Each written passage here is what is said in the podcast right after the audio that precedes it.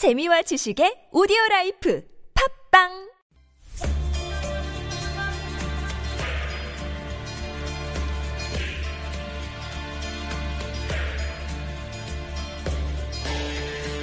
정치 혐오의 시대. 제대로 된 정치는 무엇인가? 정치 무림의 두 은둔고수와 함께 그 해답을 찾아갑니다. 시사 외전.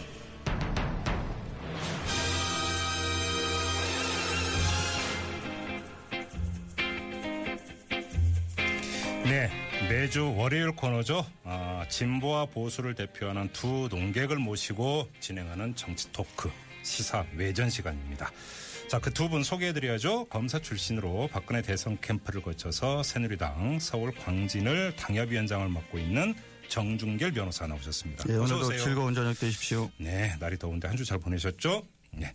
이어서 참여정부 대통령 비서실 행정관 박원순 서울시장 비서실장을 거쳐서 더불어민주당 뉴파티위원회 아, 위원을 맡고 있는 권오중 위원 모셨습니다. 어서 오십시오. 안녕하십니까. 네. 자, 날이 덥습니다. 건강 관리 잘 하시고요. 자, 오늘도 이풀기 토크부터 한번 가보죠. 자, 정진석 새누리당 원내대표가 오늘 국회 원내 교수단체 대표 연설을 했습니다. 총평부터 좀 드려야 될 텐데 권오중 위원부터 좀 말씀해 주시죠. 어떻게 평가하시겠습니까? 아, 일단 뭐 요즘 당내 논란으로 정신이 굉장히 없으실 것 같은데 무슨 네. 정신으로 연설을 하셨는지가 좀 궁금하고요. 예. 아, 1차적으로 저번에도 말씀드렸지만 그 현재 그 국내 상황 네. 뭐 경제라든지 대외적인 문제라든지 음. 아니면 우리 민 민초들의 퍽퍽한 삶에 대한 성찰들 집권 여당으로서의 성찰이 없었다는 점이 예, 예. 굉장히 좀 아쉽습니다. 음. 그리고 그러니까 이제 여- 야당에서 이제 평이 뭐 집권 여당으로서 뭐 진단은 있으나 원인과 해법에 대해서는 얘기하지 않았다라든지 네. 양두구육식 발언이었다라든지 이런 어, 냉정한 평가가 나오는 거 아니겠습니까? 예. 다만 이제 제가 보기에 그동안 이제 새누리당이 부자 정당 아니냐 음흠. 이런 평가를 들었었는데 그런 차원에서 본다면 뭐 원내대표가 소득 불평등이라든지 예. 뭐 분배의 화두 이런 것을 꺼낸 것에 대해서는 좀 나름 의미가 있었던 것 아닌가 네. 그나마 가상하다라고 평가해 줄 수 있을 것 같습니다. 중향 평준화라는 그 신조어를 만들어내셨는데 이건 어떻게 평가하십니까? 그러니까 뭐 그렇다고 진보 쪽에서 뭐 상향 평준화를 하자는 얘기를 했던 적은 없, 없었던 것 같은데 네. 음. 예전에 유승민 원내대표 시절에는 뭐 중부담 중복지 복지의 문제에 있어서 그런 어떤 카테고리로 네. 얘기를 했던 건데 이 예. 지부 이제 요 분이 말씀하셨던 건 사실 어, 너무 이제 높은 그 기대 수준들을 낮춰서 음. 중간층으로 좀 모아보자. 저는 뭐 중산층을 살리겠다는 의미라면 받아들일 수 있는 부분도 있다고 생각합니다. 알겠습니다. 자, 정준결 변호사는 어떻게 평가하세요? 어, 저는 그 대한민국이 처한 현재 상황에 대한 명확한 진단을 하시고 예. 보수의 미래, 더 나아가서 대한민국의 미래를 위한 해법으로 를 제대로 제시하셨다고 생각합니다. 음. 특히 그 보수 정당의 원내 대표가 분배 문제를 강조한 점은 상당히 진일보한 거라고 생각을 합니다. 예, 예. 사실 파이를 키우는 성장 문제에 집중하면서 음. 어떻게 나눌 건가 하는 분배의 문제에 대해서는 좀 소홀히 했던 측면이 없지 않은데 예. 이제는 제대로 성장하기 위해서 분배의 문제를 고민해야 할 시점이라고 지적한 점에 대해서는 상당히 긍정적으로 보고요. 음. 네.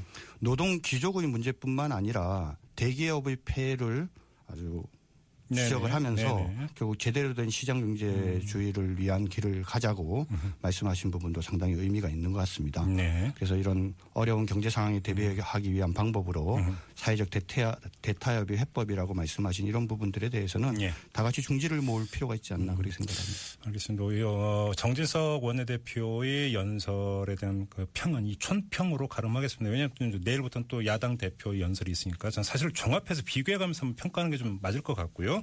오늘은 촌평으로 가름하도록 하고 이제 본 토크에 좀 들어가야 될 텐데요. 그 전에 우리 애청자 여러분에게 고지 말씀드리겠습니다. 자, 이 정치 토크 시사 외전 코너는 우리 애청자 여러분과 함께하는 코너입니다. 자, 오늘 주제에 대한 의견도 좋고요. 아니면 정준길 변호사, 권호중 위원에게 묻고 싶은 질문도 좋습니다. 문자 보내주시면 방송 중간중간에 적극 반영하도록 하죠. 50원의 유료 문자인데요. 우물정 0951, 우물정 0951로 보내주시면 됩니다. 이 문자 보내주신 분 가운데 추첨을 통해서 한 분에게 구두 상품권을 쏩니다. 다시 한 번 말씀드리죠. 50원의 유료 문자입니다. 우물정 0951이고요. 자, 그리고 권호중 의원이나 정준길 변호사 두 농객 가운데 어느 분의 말에 더 공감이 갔는지 그리고 누가 더 설득력 있게 말을 했는지 이거에 대해서도 한 분의 이름을 적어서 보내주시기 부탁드립니다. 다시 한번 말씀드릴까요? 아, 50원의 유료 문자입니다. 우물정 0951 여기로 보내주시면 됩니다. 자, 오늘 좀 본격적으로 토크를 했으면 하는 주제가 새누리당 이야기인데요.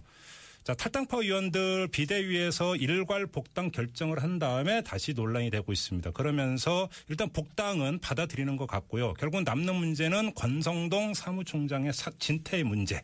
여기로 지금 초점이 모여지고 있는 것 같은데 이번에는 정준길 변호사께 먼저 질문드리겠습니다. 왜 권성동 사무총장의 진퇴가 문제가 돼야 되는 겁니까?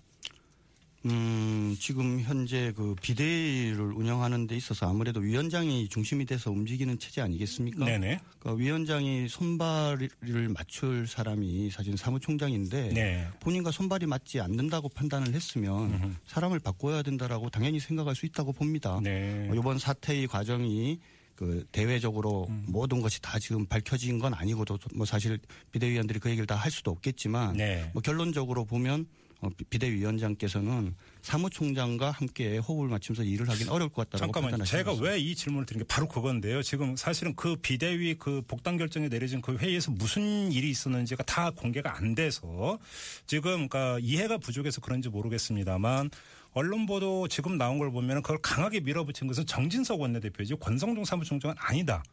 그러니까 사실은 권성동 사무총장 뒤에 있었던 것 같고요. 그럼에도 불구하고 정진석 원내대표의 진퇴가 아니라 권성동 사무총장의 진퇴 문제가 쟁점이 돼야 되는 그 이유가 분명히 좀 있어야 되는 것 아니냐. 그리고 그게 뭐냐. 바로 이거거든요. 그래서 뭐 제가 비대위원이 아니라서 음. 왜 굳이 권성동 사무총장을 그만두라고 말씀하셨는지를 책임 있게 말씀드리긴 어려운데 예. 몇 가지 좀 상상을 해보면 네. 사실은 김의옥 비대위원장이나 권 사무총장이나 둘 다 검사 출신 아닙니까? 네네. 두 분이 인간적인 관계도 계실 테고요. 음. 아마 그 권 사무총장이 이렇게 인터뷰한 내용을 보면은 누구보다도 믿었다. 어. 그랬는데 의외로 본인과 좀 마음이 안 맞고 예. 그런 부분들이 있다 보니까 음. 사무총장으로서 함께 일하기는 어려운 거 아니냐 음흠. 이렇게 판단을 하신 걸로 보입니다. 네. 그래요. 자, 권호중 의원은 어떻게 보세요?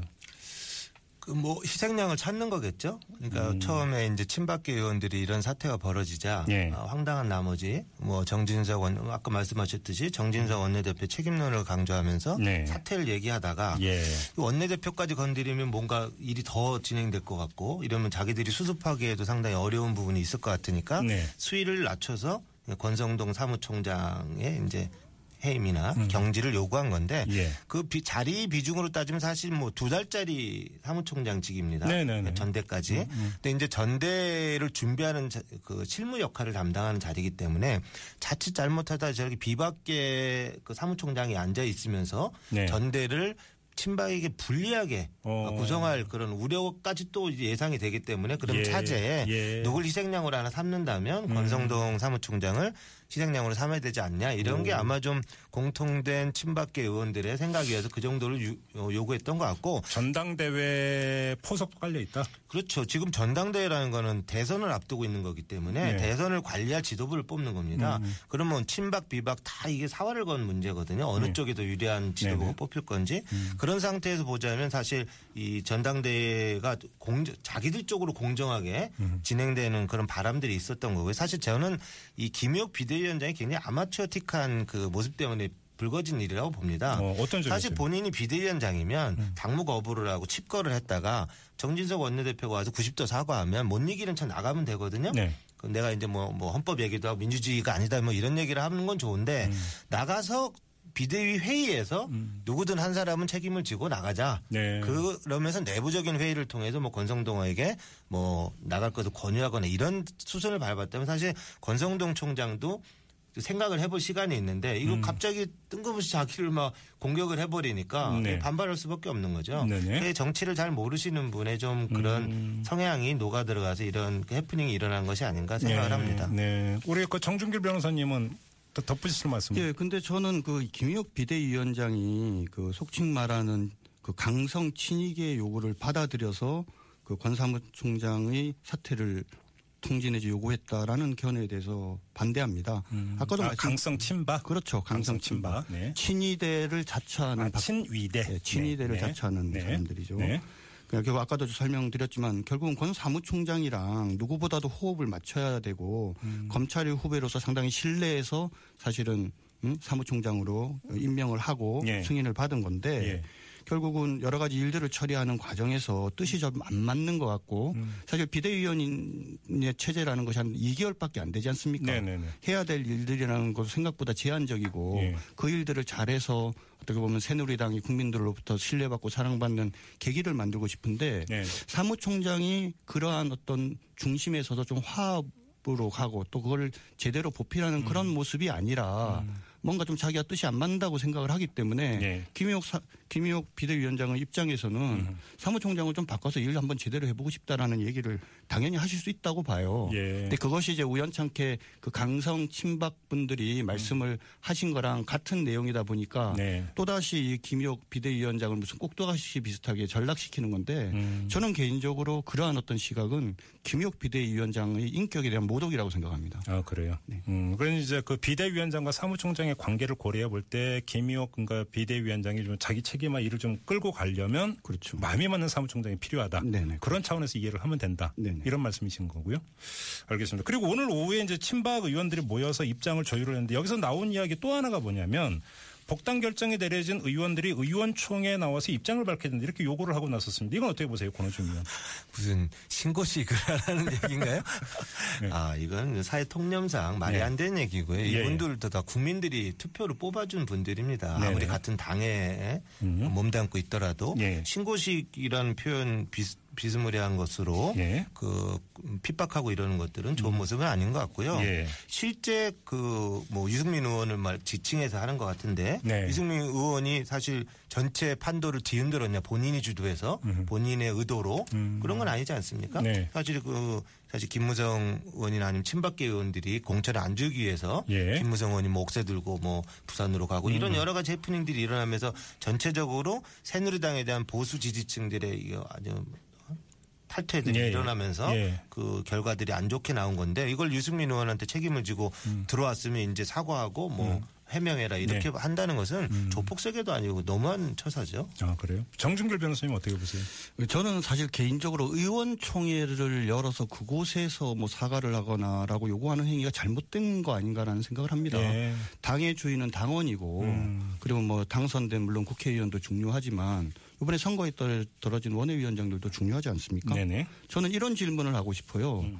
유승민 의원이 만약에 유감을 표시하고 사과를 한다 그러면 누구한테 해야 되느냐? 음. 뭐 이양구 전 위원장한테 할 건 아니지 않습니까? 김무성 대표한테 할 것도 아니고 예. 그리고 지금 속칭 말하는 강성 친박들한테 할 것도 아니고 음. 진짜 유감을 표명할 것은 새누리당을 지지해 주셨던 분들 지지층. 국민들 중에서도 새누리당 지지층과 그 사태로 인해서 네. 결과적으로 당선될 수 있었는데도 불구하고 이번에 낙선의 고배를 마신 음. 특히 서울과 수도권의 당협위원장을 상대로 음. 뭐 저는 유감 내지 사과를 표명하는 게 맞다라고 봅니다. 예. 그렇다고 하면은 지금 의원총회를 할 게 아니라 네. 의원들과 그 다음에 당협위원장들을 모두 포괄한 연석회의를 열어서 어. 그 자리에서 요번에 어, 입당한 분들 특히 유승민 의원이 입장을 표명하시는 것이 음. 네. 오히려 순리에 맞는 게 아닌가라는 생각이 들어요. 네. 국회의원 중요하지만 당의 주인이 국회의원이 전부는 아니지 않습니까? 음흠.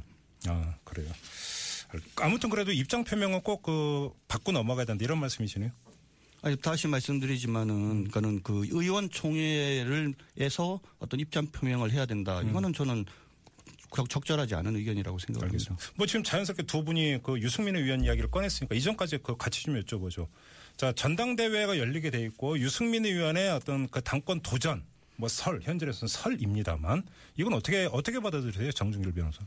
어, 저는 대표 출마하지 않으실 거라고 생각을 해요. 예. 어, 방금 말씀드렸지만은 이유여를 막론하고 음. 본인과 관련된 문제로 인해서 이번에 서울과 수도권 선거 결과에 악영향을 미치지 않았습니까? 예, 예. 미안한 마음 가지고 예. 계신 거로 알고 있고요. 근데 그런 점들에 대해서 좀 위로하고 아우르는 어떤 그런 시간이 없는 상태에서 갑자기 대표 출마하시면 음. 저는 서울과 수도권 당협위원장들의 유연 지지하지 않을 거라고 생각을 합니다. 네. 그리고 기본적으로는 본인이 대통령의 뜻이 계시지 않습니까? 음. 그런데 당원 당규상 그 당권과 대권이 분리화가 분리되어 있기 때문에 예. 그 대표를 출마하게 되면은 대, 저기 대통령 출마를 포기해야 되는데 음. 그건 쉽지 않은 결정이 아닐까 싶습니다. 그래요. 그러니까 그 권호중 의원은 어떻게 저는 좀 생각이? 다른데요. 예. 뭐 유승민 의원이 그런 결심을 한다 이런 건 좀 시간이 걸릴 문제이긴 한데 예. 어쨌거나 이번 비대위 복당 논란의 승자는 유일하게 유승민 의원이다. 어. 이건 뭐 두말할 나위 없이 그렇게 판단이 되고요. 예. 유승민 의원 입장에서 보면 자기는 칼도 한 번 휘두르지 않았는데 가만히 앉아서 1승을 한 거고 친박이나 그 박근혜 대통령 같은 경우는 요즘 흔한 말로 의문의 일패를 당한 겁니다. 예? 가만히 앉아서 패배를 당한 거죠. 예. 그렇 그렇게 따지면 사실 유승민 의원이 그 지난 총선 때부터 본인의 의사와 상관없이 계속 전국적인 인물로 이렇게 부각되는 듯한 이런 양상을 띠고 있고 네. 이렇게 되면 사실 새누리당 내에 친박이냐 비박이냐 이런 구도가 음. 자칫 친유냐 비유냐 뭐 또 반유냐 이런 구도로 또 흘러갈 가능성도 없지 않아 있거든요. 예. 어쨌든 지금 뭐 중심이었기 때문에 네. 그런 것으로 본다면 일단 뭐 유승민 의원은 어떤 입장 표명 없이 음. 좀 이렇게 그 승고르기를 하면서 구도를 흘러가는 구도를 좀 보다가 네. 그런 구도들이 정확히 자기에게 유리하게 됐다면 저는 뭐 도전 못할 이유가 없다고 생각합니다. 어, 그래요? 예, 저는 좀 견해를 달리합니다. 예, 이건 예. 네길 해도 저는 자신 있는데 유승민 대표 출마를 사실은 이야기하는 사람은 또 다른 우리 새누리당 내부의 정치 세력입니다. 어, 사실은 예. 음. 친박을 공격하는 분들 중에 친박 공격을 정치적으로 이용하는 분들도 있다라는 이야기가 있거든요. 예. 근데 기존의 후보로 당권 장악하기 어려우니까 음. 그러니까 유승민 의원을 이제 대표 출마해서 자기네들의 헤게모니를 장악해 보려는 사실은 사적인 의도에 불과한 거죠. 네. 사실 이 유승민 대표 출마 여부는 최경환 대표 출마와 저는 밀접한 관련이 있다고 생각을 합니다. 어, 어떤 어떤 연관성? 왜냐하면은 최경환 대표는 현재 출마에 상당히 신중한 입장이고 네. 현재로 봐서는 출마하지 않을 가능성이 많습니다. 아, 그렇게 왜냐하면, 보세요? 예. 어, 최경환 의원이 예, 총선 결과에 대해서 도의적인 책임감도 느끼고 계시고 지금 국민의 여론은 친박이 반성하는 모습을 보여야 어. 한다라는 것이기 때문에 그 국민 여론에 순응해야 된다고 생각을 하고 계세요. 예. 근데 만약에 이런저런 이유로 유승민 대표 출마가 현실화되면 저는 필연적으로 최경환 의원 출마를 불러올 거라고 생각하고요. 오. 이것은 바로 새누리당의 결국 개파 간의 갈등을 더더욱 조장해서 예. 또 우리 당협위원장들에게는 음. 어, 어느 쪽을 선택할 것인가를 강요하는 상황이 발생하면 하면서 네. 결국은 내부가 둘로 쪼개지면서 누가 이기더라도 상처밖에 남지 않는 그런 결과가 초래할 거거든요. 음. 어, 그렇기 그래요? 때문에 더더욱 유승민 대표의 원, 원내 그 대표 출마는 유- 유승민 의원의 대표 출마는 예. 바람직하지 않다고 생각합니다. 어, 지금 이제 정준길 변호사의 지금 분석과 전망은 일반적 분석과 전망과는 약간 다릅니다. 약간. 최경환 의원은 만약에 이제 그 유승민 의원이 안 움직인다면 그 출마하지 않을 것이다. 지금 이렇게 내다봤습니다. 권호중 의원은 어떻게 내다보세요? 저는 좀 생각이 다르고요. 네. 뭐, 뭐 당내에 계신 분이니까 더 잘 아실 수 있겠지만 일반적인 상황으로 본다면 어쨌든 지금 개파 갈등이 계속 무한루프로 빠져들고 있는 겁니다. 이게 복당, 탈당 뭐 이러다 나중에 가면 분당까지 나올 수 있는 거거든요. 예. 모든 당은 다 거치는 경우죠. 그렇게 생각해 본다면 사실 친박이나 비박인의 입장에서 당권과 관련된 중요한 고리를 차지하기 위한 도전을 안 할 수가 없습니다. 네네. 자기 생존과 관련된 일이기 때문에 네. 최경환 의원 입장에서 개인적으로는 아까 말씀하신 그런 얘기를 할 수 있겠지만 그 어떤 개파 입장에서 보면 그건 용납이 안 되는 부분이죠. 어쨌든 최경환 그 의원이 가- 가장 중심에 서 있다면 나가라 이렇게 요구를 받으면 네. 물리칠 수 없을 거라고 봅니다. 그래요? 그 여러 가지 상황을 좀 따져봐야 되겠지만 저희 당 내부 얘기니까 제가 하나만 좀 덧붙이면 네. 사실 우리 당에 지금 위기를 만드는 사람이 누구냐라고 얘기를 하면 저는 좀, 좀 건방지게 얘기를 하면 친박계라고 자처하면서 친이대를 자처하는 강경파들이라고 생각을 해요. 오호, 예. 지금 친박계 의원이 한 70여 명 정도 된다고 생각하고 강경파는 10명이 채 안 되거든요. 네. 근데 그럼 이 강경파들이 목소리가 과연 친박의 목소리입니까? 음. 저는 그렇지 않다고 생각을 합니다. 네네. 친박이라는 것은 말 그대로 대통령인 박근혜 께- 대통령께서 성공한 대통령이 되기를 바라면서 이, 이에 적극 협조하려고 하는 사람들인데 예. 이분들은 이제 스스로 호위무사를 자처하면서 친위대 역할을 하지 않습니까? 네네. 그래서 이분들 때문에 친박이 친위대 박에 변형된 말인 것처럼 오해를 지금 받는 부분이 있어요. 음. 네. 그리고 본인들은 그렇게 행동하는 것이 대통령께 뭔가 도움이 된다라고 생각하시는지 모르겠지만 네. 대통령께서 그들 언제 친위대로 인정한 적 있으십니까? 그리고 이전에도 말씀하셨지만 자기의 정치적 이익을, 이익을 위해서 사실은 호위무사를 자처하는 사람들이고 음. 본인들이 그러한 행동을 자신들은 대통령에게 도움이 된다고 생각할지 모르겠지만 국민들이나 음. 우리 다수의 당원들이 볼 때는 오히려 그게 당에 누가 될 뿐만 아니라 대통령에게도 누가 되는 행동이라고 생각을 합니다. 예. 그래서 이런 친박 강경파들이 너무 나서면서 음. 자신의 의견이 전체의 의견인 것처럼 음흠. 이렇게 이야기하는 바로 이런 예, 부분들이 예. 기본적으로 좀 변화가 있어야 된다고 저는 생각을 합니다. 알겠습니다. 지금 정준길 변호사께 질문 들어왔습니다. 8888님이 어, 번호가 8888님입니다. 그 문자 들어왔는데 그대로 읽어드릴게요. 정준길 변호사님 옳은 말하는 사람 배제시키는 개파는 조선시대 당파 싸움 보는 것 같은데 어떻게 생각하시는지요? 라는 질문이 들어왔습니다. 질문의 뜻을 잘 이해를 못하겠네요. 그러니까 무슨 얘기냐면 아, 지금 이게 그 조선시대 당파 싸움 할 때 어떤 그런 당파의 행태처럼 옳은 말 하는 사람을 너무나 그 특별한 어떤 합리적인 이유 없이 배제시키는 것 아니냐 이런 문제의식이 깔려 있는 것 같은데. 그러니까 당파 싸움이 처음부터 그렇게 배타적이고 폐쇄적이진 아니었, 아니었는데 일정 시간이 지나면서 음. 네. 말의 옳고 그름을 떠나서 파당을 지은 다음에 그쪽 파당을 얘기면 무조건 옳다라는 이런 식의 도구마에 빠졌던 거죠. 음. 그러니까 그런 어떤 방식으로 가는 것은 적절치 않다라는 지적을 하시는 것 같은데 네. 제가 방금 말씀드린 것처럼 우리 새누리당에서 음. 그런 도구마에 빠져 있는 사람들은 음. 친위대 박을 주장하는 그 일부 강경화 발언들을 하는 네. 사실 그분들이 좀 그러신 거지 예. 다수의 분들은 그런 입장이 아닙니다. 좋은 말씀이시네요. 알겠습니다. 예. 어, 지금 뭐 시간이 다 됐기 때문에, 어, 그러니까 지금, 그러니까 정준길 변호사가 중요한 문제를 제기를 하셨는데 지금 어떤 그 아주 강성 친위대를 자처하는 일부 의원들의 문제를 가- 정준길 변호사가 제기했는데 권호중 의원은 어떻게 뭐 보세요? 비슷한 의견인데요. 네. 어쨌든 친박도 이제 스펙트럼이 다양하지 않습니까? 예, 근데 예. 그게 이제 박근혜 대통령이랑 강한 구심점에 의해서 음. 스펙트럼들이 잘 보이지 않았던 것인데 네. 어떤 임기 후반에 레임덕이 온 거 아닙니까? 네. 현실적으로 음. 그런 레임덕 상황에서는 친박들도 굉장히 분 다양한 스펙트럼으로 분화될 수밖에 없고 예. 여러 가지 형태의 그 움직임들이 있을 수밖에 없다 생각을 하고 네네. 뭐 그건 말씀하신 부분도 일 리가 있다고 생각을 합니다. 아, 알겠습니다. 오늘 뭐 이 시사회전 토론은 여기서 좀 마무리를 해야 될 것 같은데요. 아무튼 어 이제 그 임시국회가 열렸고 이제 이제 또 정책 의제가 이제 계속 쏟아지지 않겠습니까? 뭐 새누리당 빨리 좀 당을 정비하고 또 정책 문제에 집중을 하기를 국민의 한 사람으로서 또 바람하지 않고요. 네. 자 오늘 두 분의 토크는 여기서 마무리하도록 하겠습니다. 지금까지 권호중 의원, 정중일 변호사 두 분과 함께했습니다. 고맙습니다. 감사합니다. 감사합니다. 네. 자 지금 시각 6시 54분 55초 지나.